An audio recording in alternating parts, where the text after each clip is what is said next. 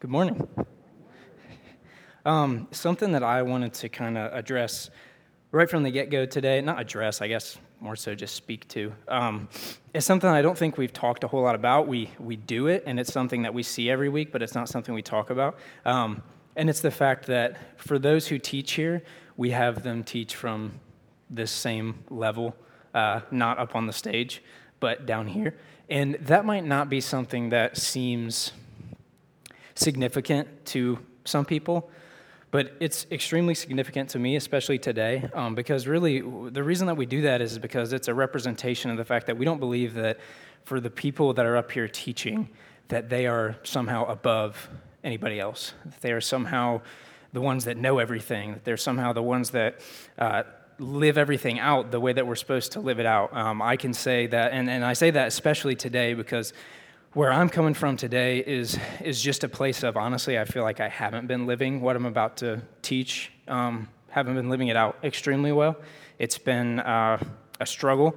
I feel like the last couple months of life have just been just been filled with distraction, um, been filled with a lot of like so many things to get done, so many things to do, and and honestly, um, you know, my, my gaze of, of Jesus has not been, not been super clear. And so I'm coming from that place to say that, you know, we, we're all on the same level here. And I'm looking out at this crowd right now, and I can see a number of faces of people who I know could get up here and teach about what I'm going to teach about today. And it would be from a place of a lot more experience than I have, and it would be a place of just, like I said, they just live it out better. Um, so I just want want to make that, uh, make that known today. That's why we do that.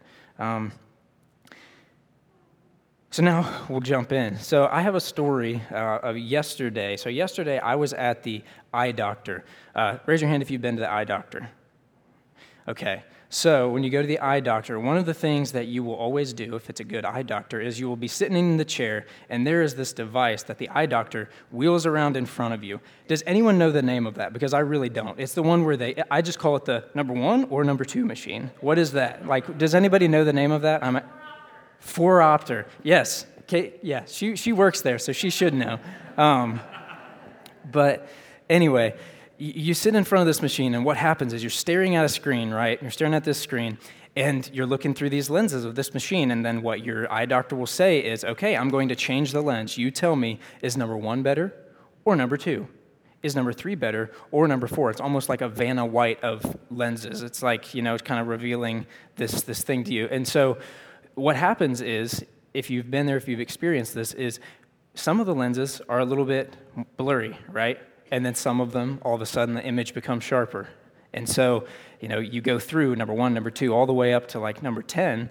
And what your doctor is trying to do is he's trying to determine what your prescription is. He's trying to determine what is going to help you best see so that, so that when you are wearing contacts, when you're wearing glasses, you can see everything clearly, right? Um, and so, man, God just really used that for me to be an illustration point of that is our struggle as people who want to follow Jesus. That is our struggle of the ebbs and going through the ebbs and flows of life, having a clear picture, seeing God for who he truly is, and then that lens gets switched for whatever reason, and you know, maybe it's a little bit harder to see him. Maybe he is a little bit blurry. Maybe, you know, we, we have those distractions that come up, right? When we, we don't see him for who he really is. Um, just this really powerful illustration that God used for me.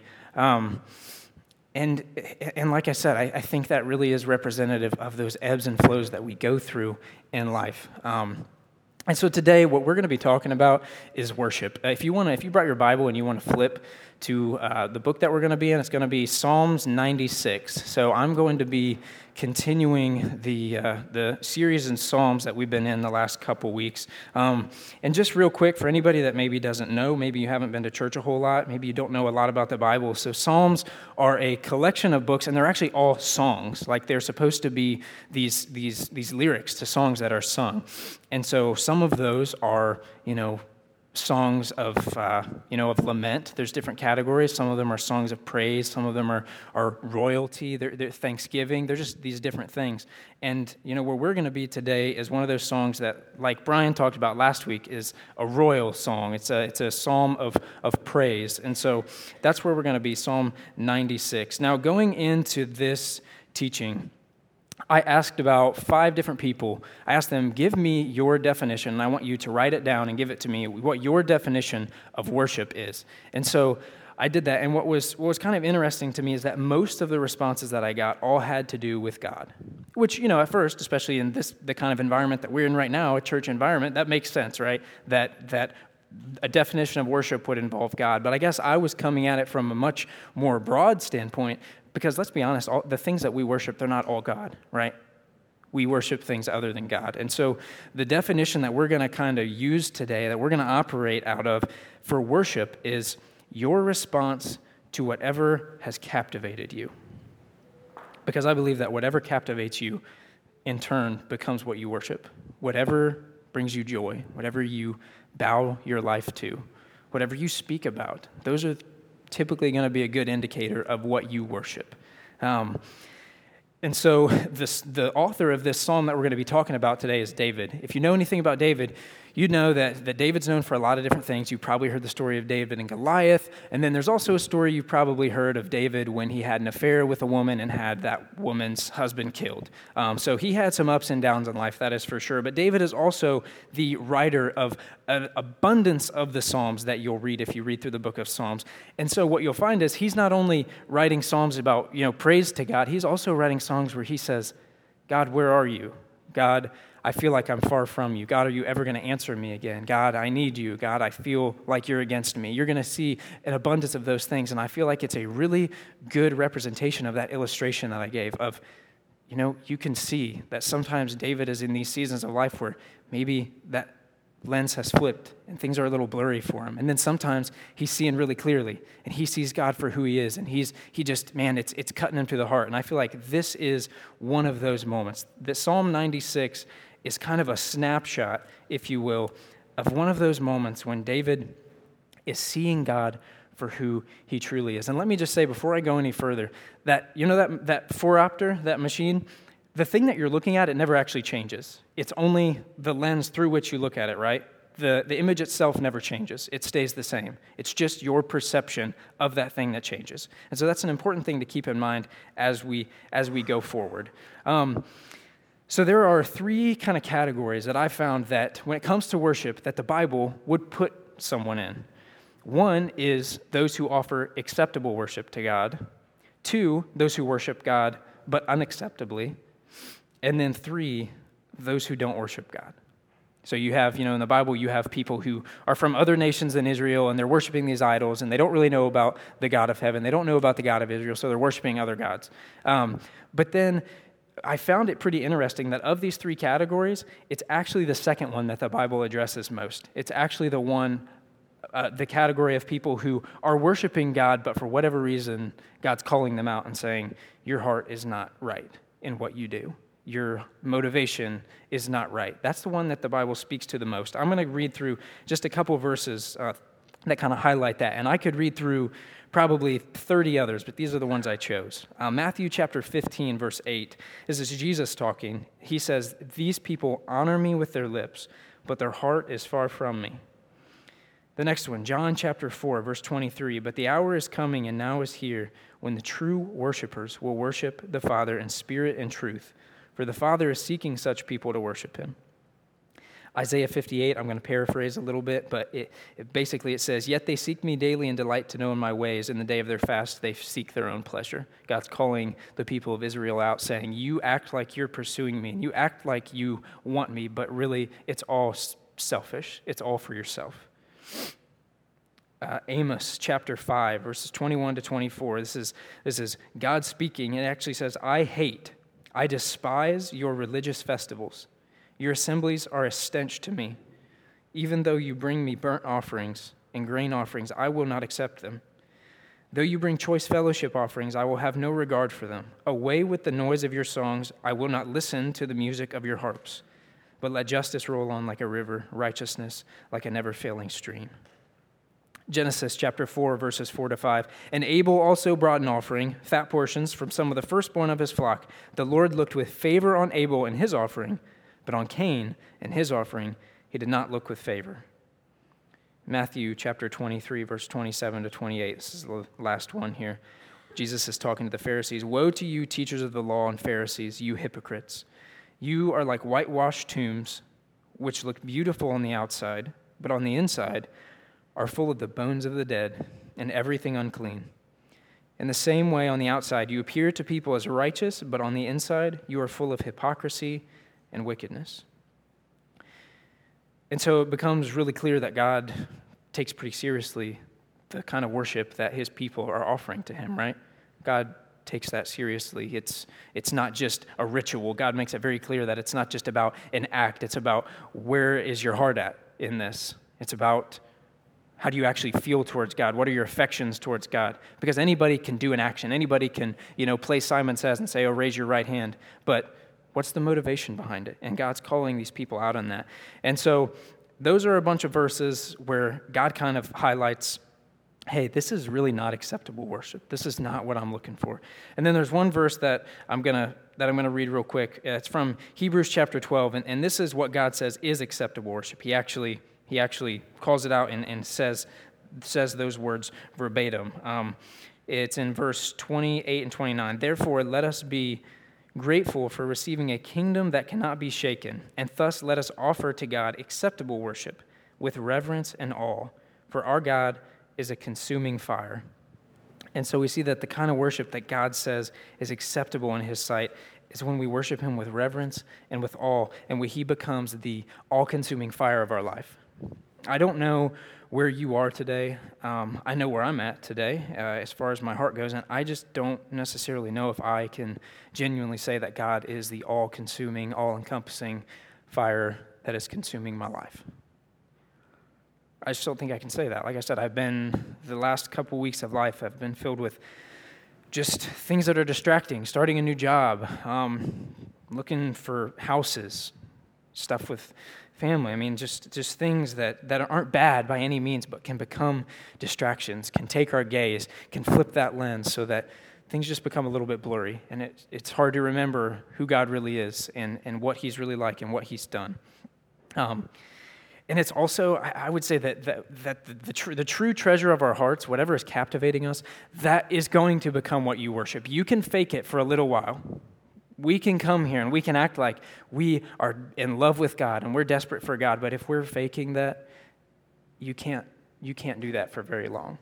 Eventually, whatever you truly worship, it will, it will come to light, it will be made known. So, with that, let's jump in because I know my intro was pretty long today. Um, so, I'll jump in and we'll, we'll uh, see what what God has to say to us because I think there's a lot of things that we really can glean from this snapshot of a man who is seeing God for who he truly is and, and what, we can, what we can learn from that. So, Psalm 96, I'm going to start in verse 1, and, and I'm, I've broken this down kind of into four different segments. Um, so, verse 1 to 3. Oh, sing to the Lord a new song. Sing to the Lord all the earth. Sing to the Lord, bless his name. Tell of his salvation from day to day.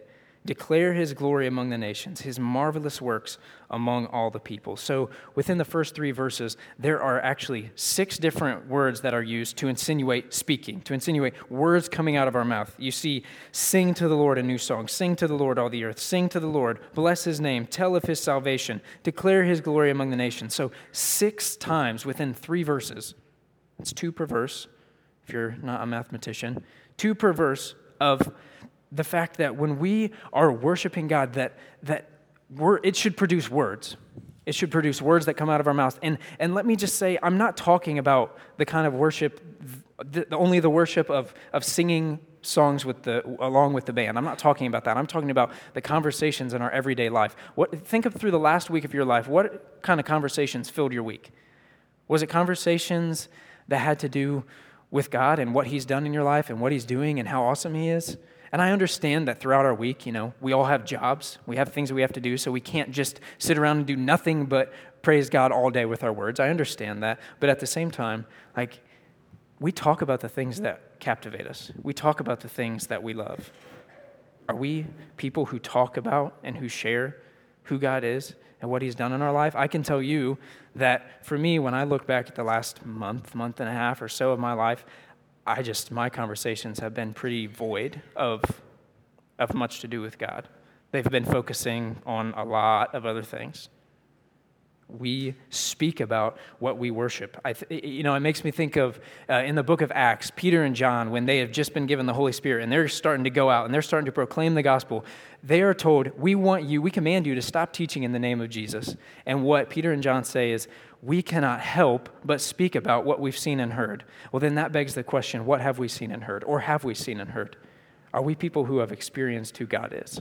Are we people who are seeing him clearly for who he is, who are focused in on, on Him and who He is. Because I think if we are, man, people will know what we worship. People will know that we love God. I, I, it makes me think of uh, there was a guy that I went to India with. His name's Brett. He's a pastor in Richmond, Indiana. And I could tell you within four hours of being with him on the mission trip that we went on, I could tell you two things about Brett. One was that he loved God because I'm telling you, this guy his conversations were full of Jesus. His conversations were full of how much God has done in his life. I mean, I knew the guy's whole story within 10 minutes of being with him. And then I could tell you another thing, and it's that he loved his wife. The reason I can tell you that is because he talked a lot about his wife. He told me what his wife did for a living. He told me all of her gifts. He told me what she looked like. He told me all this stuff about his wife. I could tell that he loved his wife, that he was captivated by his wife we will talk about the things that captivate us. But so often, I think that the things that captivate us are, are just things that are so futile, are things that are so less than, so much, so much weaker than God. And that kind of brings us into the next section of verses, verses four to six. David says, For great is the Lord and greatly to be praised. He is to be feared above all gods. For all the gods of the peoples are worthless idols, but the Lord made the heavens. Splendor and majesty are before him, strength and beauty are in his sanctuary. The gods of the people, this is this this cut me pretty deep because when I think about it, I mean, what are the what are the things in our day and age that are kind of the gods of the people? Jobs, homes, you know, connectedness, social media. I mean, all these things, money, things like physical things. These are, these are the things that are the gods of the people. And man, how, how often do we worship these things? Do we talk about these things the most? I sit in a, in a kind of a cube environment and work, and so you can hear a lot of the conversations people are having, right? I could tell you what most of the people who sit around me worship. And I can tell you that because I hear what they talk about all day. And a lot of it, and, and I'm sure the same goes with me, they could probably tell you what I worship. But, but the thing about that is, when I really, if I told you what they talk about every day, and I'm sure if they told you what I talk about every day, they would say, that's kind of, that's, that's pretty pathetic that that's what you worship. You worship sports.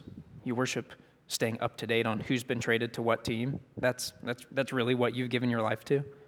Like, it's just we worship such, such lesser lesser things, we are captivated by such futile things. C.S. Lewis, he has this quote where, and I'm going to screw it up. If somebody else knows it, you can correct me. But he basically says, We're like children who are making mud pies in the backyard, and we don't understand that there's a holiday at the sea being offered to us. We think, oh, mud pies are good enough. These are entertaining. This is good. And we don't realize the extent of what's being offered to us a relationship with God, a relationship with the one who, who made the heavens. That's what David's trying to highlight here. He's saying, the gods of the people, all these things that you worship, and God made heaven? The Lord made heaven, and you're, and you're worshiping these things? You're giving your life to these things? And He made heaven. He made you. He was before all things. He is going to be after all things. He has no beginning. He has no end. And He's not the one you want to worship? When I read this, I want to be someone who gives my life to this God, the one that made heavens, but when I really look at my life, I, I, think that I do that, but I think I do that kind of sometimes with one foot in and one foot out. I think I have one foot that has a lot of that, that honestly wants to still be in the world, wants the things that the world can offer. And then I have one that, that sees in and out of focus, that sees who God is and sees that He's so much more worthy of my life than all those other things. But that's our struggle. Our struggle is to find that point of focus again and to stay there. And it's impossible. We don't have the ability to stay there. God can keep us there, but it's also we have to allow Him to keep us there. And once we see Him for who He truly is, once we see that He is worthy of every ounce of our life, that He is worthy of every area of our life, then we'll see that the gods of the people really are worthless idols. They really are futile. They're going to they're to leave us empty. I think that's what, what David is, is seeing here jump down to the next section of verses, and honestly, this is probably the one that I struggle with the most, that I, that I have been convicted by the most. Verse 7, David starts to use these words, uh, this word ascribe. He says, Ascribe to the Lord, O families of the peoples, ascribe to the Lord glory and strength. Ascribe to the Lord the glory due his name. Bring an offering and come into his courts. Worship the Lord in the splendor of holiness. Tremble before him all the earth. So that word ascribe, and I'm a words guy, so I say a lot of stuff like this when I'm up here. I say, well, this word really means this. And I'm not trying to say that to say that, you know, God put this word in the Bible and he's trying to trick us and it means something else. I'm just saying that translated a little bit more literally, this word ascribe means to give.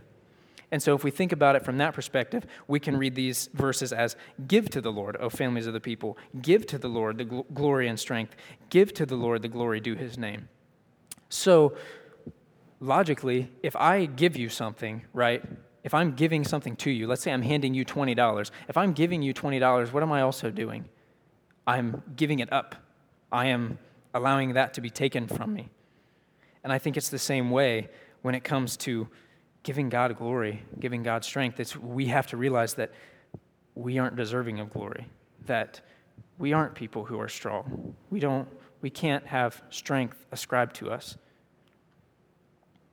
But pride loves to get in the way, right? Pride loves to give, get in the way and loves to make us think that we are people who are self sufficient. I think self sufficiency is probably the number one hindrance in our worship of God. Because you do not worship something that you think that you don't need. We do not worship something that we don't think can help us, right?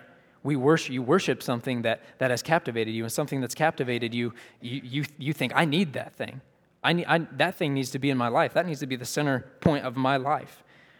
And so that word ascribed is also coupled with this word worship. And actually, this is the only time that the word worship appears in this text here.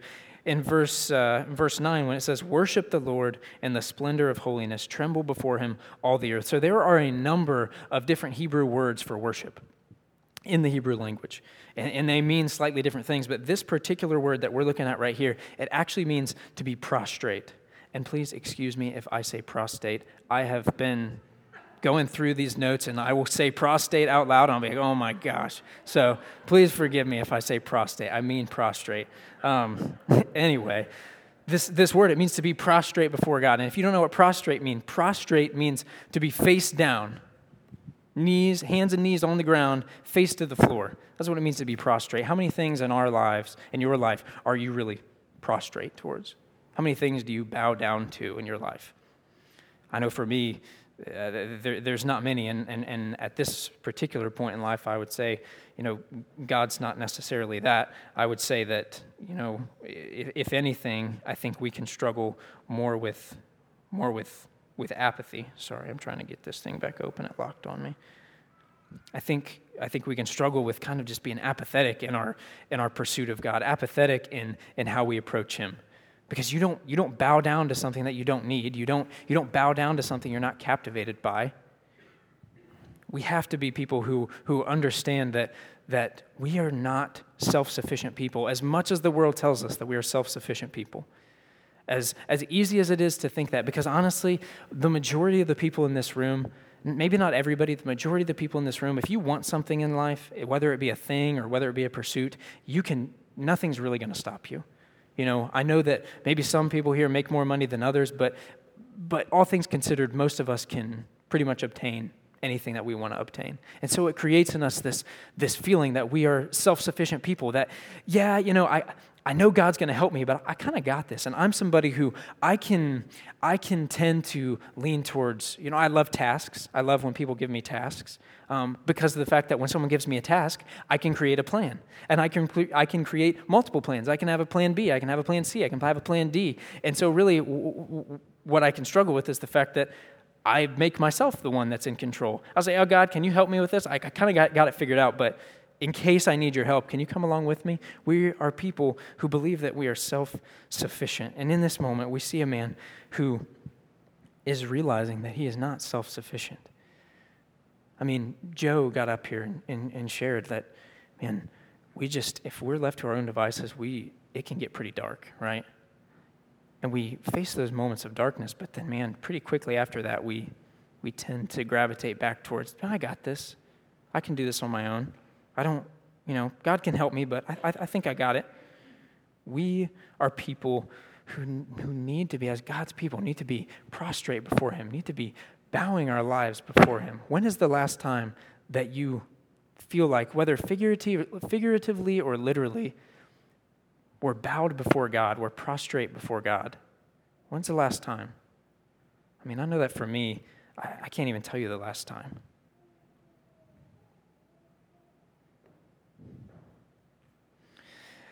And so, this last part here, and I know I kind of, that wasn't the best transition, but I feel like, you know, it's just a thought that we need to kind of meditate on. When is the last time that we really were bowed down before Him?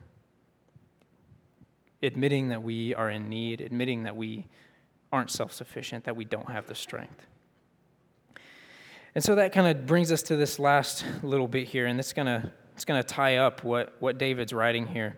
Verse 10, he says, Say among the nations, the Lord reigns. Yes, the world is established, it shall never be moved. He will judge the peoples with equity. Let the heavens be glad, and let the earth rejoice. Let the sea roar and all that fills it. Let the field exult and everything in it. Then shall the trees of the forest sing for joy before the Lord, for he comes. For he comes to judge the earth. He will judge the world in righteousness, and the peoples in his faithfulness. And so we're told that God reigns, and then immediately after that, we're told that uh, this, this, this is a cause for joy, right? Well, why is it a cause for joy? And it, it goes on to talk about how God's going to come and judge, that God's going to come and judge the world in his righteousness and faithfulness. But yet, in the midst of that, we're supposed to have joy. Well, why? How can you have joy if, if God's going to come and judge? Well, it's because it says that God is going to judge in his faithfulness. See, God has made a promise to us that for those that are in Christ, that for those who believe that Jesus came, that he lived, that he died, so that we could have a relationship with God, so that we could experience God, he promises that he is going to show us grace that He's going to forgive us, that there's going to be redemption, that there's going to be reconciliation, that there's going to be sanctification, that He'll never leave us or forsake us, that there's no condemnation for those who are in Christ, that He's patient with us like a father is a child, that He disciplines us, that He loves us, that He has shown us forbearance. He tells us all those things. And so when we're told that God's going to come and judge, we can have joy in the midst of that because He says that He's for us. He's not judging us to condemn us, but he's judging, us, he's, he's judging the world and he's on our side. He's fighting for us. And that word joy, I'm doing, I'm doing my thing again. That what word joy, you know what it actually kind of means translated literally? It means grace recognized. Joy is grace recognized. Because when we recognize that that's the God that's on the throne and that's the God that's reigning, well, then it makes perfect sense why we should have joy when you think of your worship of God, whether that be on a Sunday morning while you're sitting in these seats or whether that be throughout the rest of your week, when you think about your worship of God, is joy a big part of that equation? It should be. But how often is it not? How often, you know, maybe do we come on a Sunday morning or throughout the week and, you know, we just kind of see worship and our relationship with God as something we just got to get, you know, as a Sunday morning, something we just got to get through, something we got to sit through, let the guy talk, let the music play, and go home, and then we can relax. How often is joy just so void from our worship? That this is joy is really the true litmus test, the true litmus test of are we do we want God? Do we really worship God? Are we being captivated by God? Because let me tell you, the things in life that bring us joy, those are going to be the things that we're captivated by. Those are going to be the things that we end up worshiping because joy, let's be honest, is a feeling we all love to experience, right? Joy is something that whatever brings us joy, we want more of that thing, right? If that's a relationship, I mean, I know Anna, you know, she kind of shared a little bit like in, in probably the last like four or five years, God has done a huge work in her life, and I would say my life as well. But back in high school, I mean, we kind of brought each other joy. That they, each other was our source of joy. You know, friends were our source of joy. And so you give yourself to whatever is bringing you joy. So I, I just ask the question, you know, ask yourself the question today is, is God bringing you joy? Is your pursuit of God one that brings you joy? Because it should be, and it does. The Bible tells us that, that there's an inexpressible joy that we are able to have when we know Jesus. There's an, there's an unexplainable feeling of knowing that the God of heaven, the God that made the heavens, like we talked about before, the God that was before all things and will always be, that He loves us and He's on our side. There is an inexpressible joy when we are clearly seeing that. But that's the problem, right? We don't always clearly see that. Sometimes it's a little blurry. And it's our fight, it's our responsibility to try to help ourselves get back to that point. Not just help ourselves, but ask God to help us get back to that point where we are seeing Him for who He truly is, because that is the only way that we are able going, that we are ever going to be able to offer acceptable worship to God and to have joy. And for it to be real, for it to not be something that is that is fake, for it to not be something that's just fabricated. Man, that's something that honestly I do love about this place is that we try our best not to be people who are fake. That's why I'm trying to communicate to you that while I'm the one up here, I know that a ton of other people could be up here. I know Randy, I mean, you guys see Randy's passion up here every single week when he shares. He is someone who I know, and I'm not trying to puff you up, Randy, but he's somebody who I know experiences the joy of Christ. Other people, I mean, I could name a ton who should be up here instead of me. But we try to be real. And so be real with yourself today. Are you experiencing the joy of Christ? Are you experiencing the joy that He wants to bring in your life because He can? And I know He does. And I know because I have been in that place where I'm seeing Him clearly, where everything's focused in right, right? And maybe right now I'm not there, but I've seen it before. I've seen it, I've experienced it, I've tasted it, and I want more of it. I want to get back there. And I'm not saying that we need to be people who get back to where we once were. God always wants to call us forward, but we want to get back to where we're seeing him clearly for who he is, right? Man, I feel like we've, me and, and, and maybe other, others of you, I feel like, man, I've just been distracted. I don't know if you can commiserate with me, but man, just been distracted.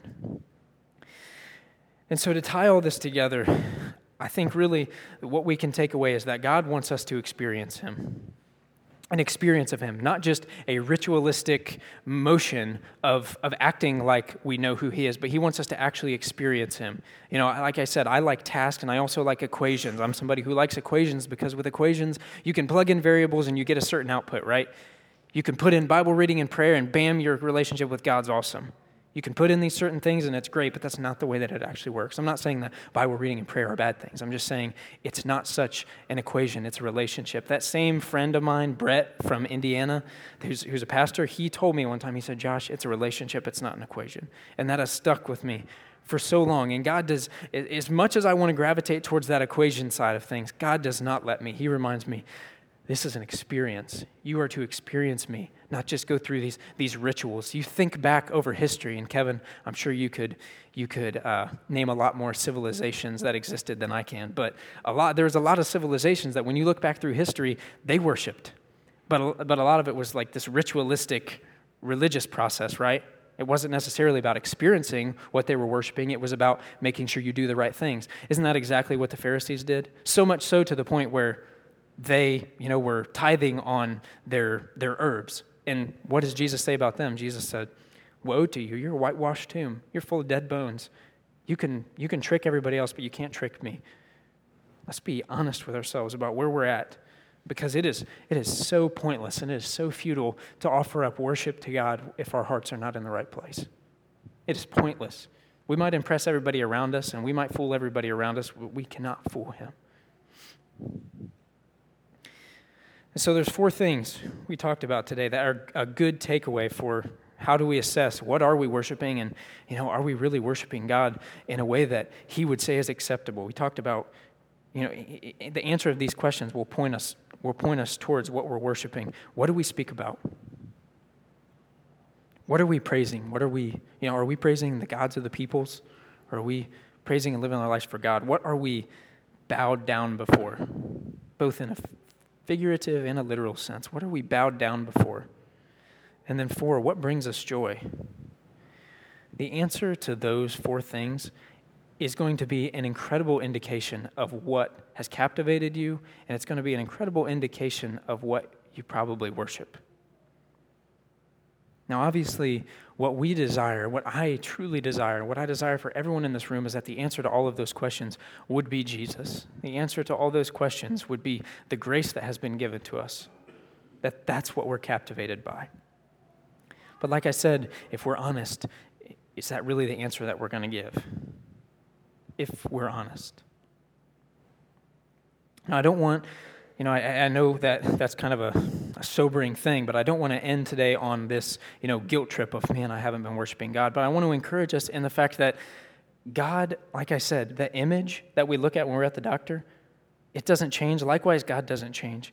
And so God is always loving, forgiving, compassionate, merciful. And He always wants us to take one more step towards Him. He is never going to say, Oh, because you have not been worshiping me right, I'm going to forget you forever. Remember, never leave or forsake, no condemnation. So, whatever your answer would be to these questions today, my hope is that you would know that there is a God that is worthy of our lives, that is worthy of our worship, and that He wants you to take a step towards Him. He is not mad at you. He is not, you, you are not too far beyond his grasp. He wants you to take one step towards him. And then after you do that, he wants you to take another step towards him. And each step that you take towards him, that lens, that vision is going to get a little bit more clear. It's going to get a little bit more clear. It's going to get a little bit more clear until you see him for who he truly is. And then we'll be able to, to say with David, we'll be able to sing to the Lord and bless his name, tell of his salvation. We'll be able to see that the gods of the peoples are futile and worthless idols but that He made the heavens. We'll be able to experience the joy that He says that He can bring.